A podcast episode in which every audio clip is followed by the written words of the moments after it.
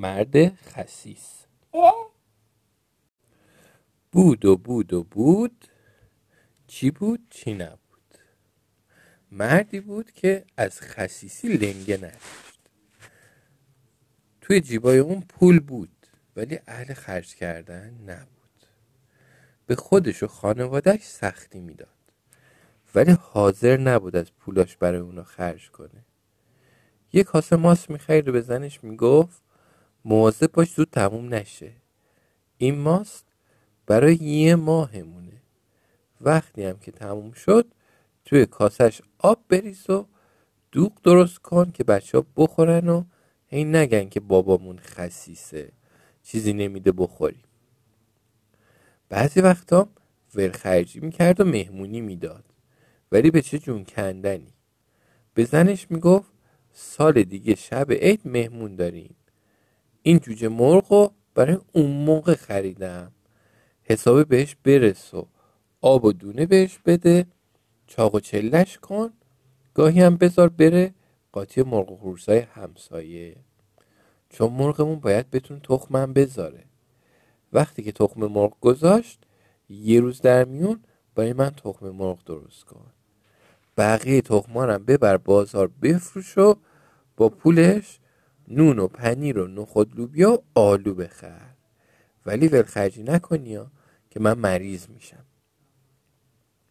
چون اگه مریض و ناخوش بشم هرچی پول داریم باید خرج دکتر و دارو بکنی.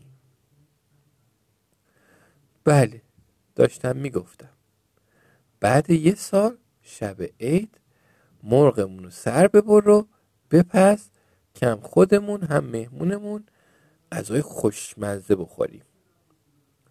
البته سعی کن دست بختت هم زیاد خوب نشه که مهمونا زیاد نخورن و یه چیزی هم بمونه که ما برای روزهای بعد و شبهای بعد بتونیم بخوریم. وای وای خیلی بد. زنش یه نگاهی به اون جوجه لاغر مردنی که آقای خریده بود کرد و تو دلش میگفت ای خدا چه شوهر دست و دلبازی به من دادی تو. اسم این مرد خسیس چنگیز بود. اما مردم شهر و محلشون اونو چنگیز چکه صدا میکردن. علتش هم این بود که میگفتن از بس خسیسه آب دستش چیکه نمیکنه روی زمین. چنگیز پنج تا پسر و دختر داشت. اسم کوچیکترین اونا حمید بود که ده سالش بود و تو این ده سال شاهد اخلاق و کارای باباش بود. یه روز حمید خیلی مریض شد. یه جوری که چند روز توی رخت خواب موند و نتونست از زیر لحاف بیرون بیاد. حمید تب و لرز داشت و همه جای بدنش درد میکرد. یه روز مادر حمید یقه شوهرشو گرفت و گفت آقا تو نمیخوای فکری به حال پسرمون بکنی؟ اون خیلی حالش بده. چنگیز گفت چیکار کنم؟ مگه من دکترم؟ این بچه از بس غذا زیاد خورده به این روز افتاده. چقدر گفتم که بهش بگو که رعایت بکنه غذا کم بخوره. چقدر گفتم که تو خوردن زیاده روی نباید بکنه. زن که از حرفای شوهرش خندش گرفته بود گفت خجالت بکش آقا. کدوم پرخوری کدوم زیاد خوردن. آب دستتو چیکه میکنه که چیزی به اون زمین بستا برسه. چنگیز گفت من نمیدونم. خودت هر کاری که میتونی بکن. خانمش گفت من هر کاری از دستم برمی اومد کردم. تو مرد این خونه ای. میدونی اگه این بچه از دستمون بره چقدر باید خرج کارهای دیگهش بکنی؟ همینم که اینو گفت گریهش گرفت و نتونه صرفش رو ادامه بده. جمله آخری که خانمش گفت بدجوری چنگیزو توی فکر فرو برد. با خودش گفت اگه این بچه از دستمون بره چقدر باید خرج کاراش بکنم؟ همین فکر رو که داشت میکرد از خونه بیرون رفت و رفت توی کوچه. الیاس یکی از همسایا اونو دید و حالش رو پرسید. چنگیز تو جوابش گفت یه خورده سرحال نیستم و حالم خوش نیست. الیاس یه نگاهی به صورتش انداخت و گفت چی شده؟ اتفاقی افتاده؟ چنگیز گفت پسر کوچیکم حمید از بس پرخوری کرده و هله هوله تو شکمش ریخته، الان دیگه مریض شد و حالش خیلی خرابه. میترسم که بمیره. اینو که گفت گریهش گرفت و توی دستمال کثیف که همراهش بود با صدای بلند فیل کرد، چون داشت گریه میکرد. الیاس ناراحت شد و اونو یه خورده دلداری داد. گفت قصه نخور، هرچی خدا بخواد همون میشه. مرد که نباید خودشو توی مشکلات ببازه و گریه کنه، که باید یه فکری بکنی، یه راه حلی پیدا کنی. چنگیز گفت چیکار کنم؟ الیاس گفت آیا تا حالا براش دکتر بردی؟ گفتی دکتر بیاد ببینتش؟ چنگیز یه خورده فکر کرد و جرأت نکرد راستشو بگه. مواظبت‌های مادر حمیدو گذاشت پای این که دکتر پرستاری کرده ازش، رو گفت آره آره بهترین دکتر داره از اون مراقبت میکنه. الیاس گفت خب بهتر شده یا بدتر شده؟ چنگیز دوباره توی دستمال کثیف یه فین کرد، انگاری که داشت با دماغش بوق میزد. سپس با یه صدایی که خیلی لرزون بود و گریون بود گفت هیچ فایده ای نداشته الیاس، هیچ فایده ای نداشت.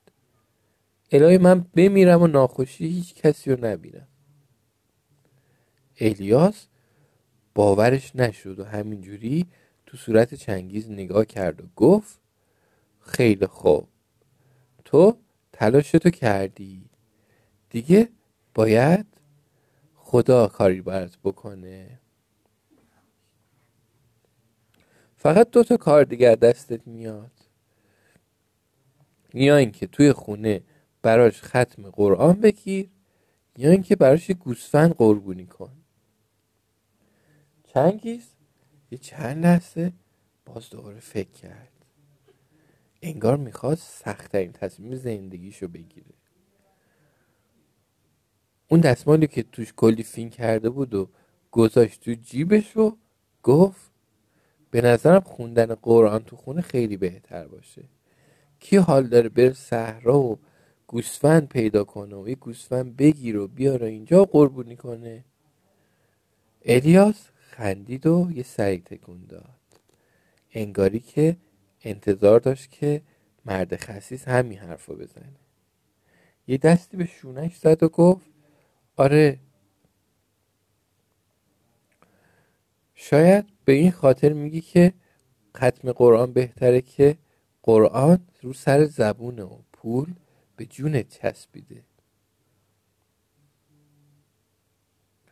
بعد همینجوری که داشت از مرد خسیس دور میشد با خودش گفت بعضی از آدم ها موقع گرفتاری اگه بخوام پول بدن مثل خر توی گل گیر میکنن، ولی اگه بخوان دعا بخونن حاضرن هزار بار بخونن، چون این کار هیچ خرجی براشون نداره. مرد ثروتمند بیهوش. یه روزی روزگاری یه مردی زندگی میکرد که فقیر بود، اما هوش و حواس خوبی داشت. توی همون دهکده یه مرد ثروتمند زندگی میکرد که اون خودشو زرنگ‌ترین آدم روی زمین میدونست. یه روز مرد ثروتمند قدم میزد که از دور همسایه‌اش رو دید که به یه درخت تکیه داده. جلوتر رفت و گفت شنیدم که زبونت مثل چاقو برنده است و عقل و هوشت از روباه هم بیشتره. اما فکر کردی هیچ وقت به گرد و پای منم نمیرسی. مرد فقیر جواب داد میرسم، اما فعلا جعبه حقه و کلکمو توی خونه جا گذاشتم. مرد ثروتمند خندید و گفت پس بود و برو خونه و اونو بیار، منتظرت میمونم. مرد فقیر گفت راستش بدم نمیاد، اما اگه از زیر این درخت بیرون بیام میفته رو زمین. مرد ثروتمند یه خنده کرد و گفت اینقدر بهانه نیار، برو جبه حقه و کلک تو بردار بیار، من درخت رو نگه میدارم تا برگرد. مرد فقیر باهوشم لبخند زد و خندید و دور شد. مرد ثروتمند زیر درخت منتظر موند و منتظر موند. تازه وقتی که همه مردم دهکده دورش جمع شدن و مسخرش کردن فهمید که گول خورده. بعد از اون دیگه در مورد باهوشی و عقل زیاد برای کسی ادعایی نکرد.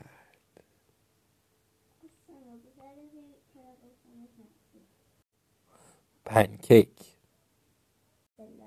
راستشو بخواید همه این ماجرا تقصیر خودشه. اون گفت که امسال پنکیک درست نمیکنه چون وقت نداره. برای همین وقتی که سالی و بیل به خونه ما اومدن من به اونا گفتم که مشکلی نیست اگر عصرون پنکیک بخورن. این من و روتی بودیم که اجازه نداشتیم پنکیک بخوریم. سالی گفت بیایید براش پنکیک درست کنیم، من بلدم. بیل گفت موافقم، اینطوری لازم نیست خودش به زحمت میفته، منم میدونم چطوری پنکیک درست کنم. تو آرد بیار و با چند تا تخم و مرغ و شکر قاطی کن. صد بار تا حالا دیدم که مادرم چجوری درست میکنه. من گفتم فکر کردم باید روغن حیوانی توش بریزیم. بیل گفت نه، روغن حیوانی برای شیرینیه به نظرم. گفتم حدس میزنم که خودت هم نمیدونی ها. آهای بس کن روتی. اون داشت با نون بیاتی که از سطح آشغال بیرون کشیده بود و بوی بد میداد پنکیک درست میکرد. همیشه همین کارا رو میکنه تا پشتت به اون میکنی. سراغ سطح آشغال میره. البته فقط دو سالشه، احتمالا بیشتر از این نمیفهمه. مشکل اینجاست که اگه جلوشو نگیری همه چیزایی که تو سطله رو نوش جون میکنه. آره. به هر حال از نظر من فکر خوبی بود که برای مامان پنکیک درست کنیم. اینطوری اون مجبور نمیشد خودش درست کنه. من موافق بودم.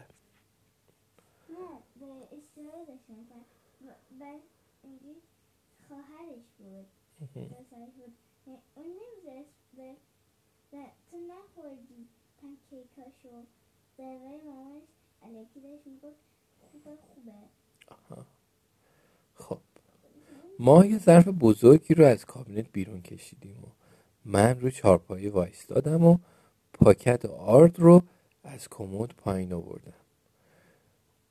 اون وقت دستم به بسته شکر خورد و افتاد زمین. این اولین اتفاق. شما که میدونید شکر چه حالتی داره، همه جا پخش میشه، لای نون و کره گیر میکنه، روی زمین میریزه و وای روی سر روتی هم همینجوری ریخت و پر شکر شد. البته اون بعدش نیومد. اون دونای شکر رو همونطور که از سر و صورتش پای میریخت داشت لیس میزد. آره. ما یه مقداری آرد رو تو ظرف ریختیم، بعد با قاشق شکری رو که روی میز پاشیده بود جمع کردیم و به آرد اضافه کردیم. البته یه مقدار خورده نونم با شکر قاطی شد، اما از نظر ما مشکلی نداشت که، چون همونطور که بیل گفت نونم از آرد درست شده. بعد سالی چند تا تخم مرغ توی اون انداخت و یکی هم دستش سر خورد و روی زمین افتاد. داشتم دستمالو برمی داشتم که اونو تمیز کنم که یه دفعه روتی روی اون ایستاد. گفتم ای دختر بد. اونم گریه کرد و چند قدم عقب رفت و به بیل خورد. بیل داشت در بطری شیر رو باز میکرد که یه دفعه بطری از دستش افتاد و شیر همه جا ریخت. بیشتر اونم روی پشت من ریخت، چون من خم شده بودم و داشتم تخم مرغ رو روی زمین جمع میکردم. سالی گفت پوست تخم مرغ توی ظرف افتاده و نمیتونم اون رو بیرون بکشم. اون سعی کرد با مداد پوست تخم مرغ رو بیرون بکشه، اما هرچی بیشتر تلاش میکرد پوست تخم مرغ بیشتر توی مواد فرو میرفت. بیل گفت ولش کن، وقتی توی مایتاب سرخ شد اونو بیرون میکشی. سالی مواد رو با هم مخلوط کرد، اما اصلا درست به نظر نمیرسید. بیل گفت باید شیر بریزیم.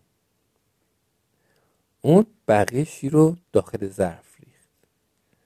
مداد از دست سالی سر خورد و افتاد توی ظرف. سالی مجبور شد دستش رو بکنه توی ظرف تا مداد رو بیرون بکشه. گفت اه چقدر چندش آور چسبناکه. اون دستش رو تکون داد و تخم مرغ و چیزای دیگه از دستش این ور اون ور چکیدن. بیل خندش گرفت و تکیه داد. کجا؟ درست روی دوتا تخم مرغی که روی میز بودن. وقتی زهرده های تخم مرغ روی آستینش دید گفت اه حالم به هم خورد. روتی اداشو در آورد. حالم به هم خورد. تخم مرغ از روی میز لیز خوردن و روی دست اون افتادن. گفتم اگه مامان بفهمه حسابی عصبانی میشه. بیشتر تخم مرغ رو با دستمال روی زمین پاک کردم و دستمال رو پشت ظرفشویی قایم کردم. پشت ظرفشویی قایم کردم. سالی که بالاخره موفق شده بود قاشق رو پیدا کنه مشغول هم زدن موادی شده بود که خیلی بدجور به نظر می رسید. آره. ما هم با دماغای چروکیده به اون نگاه می کردیم. گفتم فکر نکنم چیز بدی از آب در بیاد. بیلی گفت خیلی اصلا جالب به نظر نمی رسه. مواد داخل ظرف وارفته و شل بود و تکای تخم مرغ که آردی شده بودن روی اون شناور بودن. سالی گفت ولی مامان من اینجوری درست نمی کنه. شاید باید نمک اضافه کنیم. نمک؟ منم ظرف پلاستیکی نمک رو برداشتم. روی درش یه روکشی بود که نمیذاش مقدار زیادی نمک بیرون بریزه، اما نمیدونم چه مشکلی داشت که تا ظرف رو کج کردم روکش افتاد و اندازه یه مشت نمک ریخت توی ظرف. روکش پلاستیکی مثل سنگی که توی چشمه بندازی همجوری رفت ته ظرف. آره همه به اون نگاه کردیم. بیل گفت اینطوری خوشمزه نمیشه نه؟ سالی گفت خب یکم شکر اضافه کن تا کسی متوجه نمک نشه. بیل بیل بقیه شکر رو داخل ظرف ریخت و سالی هم به هم زدن ادامه داد. دربوش پلاستیکی نمک هم دیگه کلاً فراموش کرد. سالی گفت فکر کنم آماده است. مایتابه رو روی اجاق گذاشتیم و شعله رو روشن کرد. بعد سالی مقداری از مواد رو توی مایتابه ریخت و سعی کرد که برآمدگی اونو صاف و یه دست کنه. ولی مواد به جای اینکه بپزه جیز و جیز میکرد و یه دود بدی بلند شد و چند ثانیه بعد دود همه آشپزخونه رو پر کرد، یه جوری که دیگه چی چیزی دیده نمیشد. من سعی کردم پنجره رو باز کنم که یه دفعه دستم به دستگیره مایتابه خورد و همه موادش روی زمین ریخت. یه مقداری از اونم روی کفش بیل افتاد، یه مقداری هم روی اجاق پاشید و سیاه شد و دوباره دود بلند شد. با عجله سعی کردیم همه جا رو مرتب کنیم. در رو باز کردیم، اجاق رو خاموش کردیم، با روزنامه دودا رو از پنجره بیرون کردیم و خلاصه اونقدر درگیر بودیم که متوجه نشدیم که روتی یه گوشه از آشپزخونه رفت و بقیه مواد رو از ظرفشویی بیرون کشید و تو چکمه های من ریخته. همون موقع مامان سر رسید. دیگه سعی میکنم اتفاقی که بعد از اون افتاد رو فراموش کنم، اما یادم نمیره که چه حس بد و ناراحت کننده‌ای به همه ما دست داد. همه ما به این نتیجه رسیدیم که آشپزی واقعا کار ما نیست.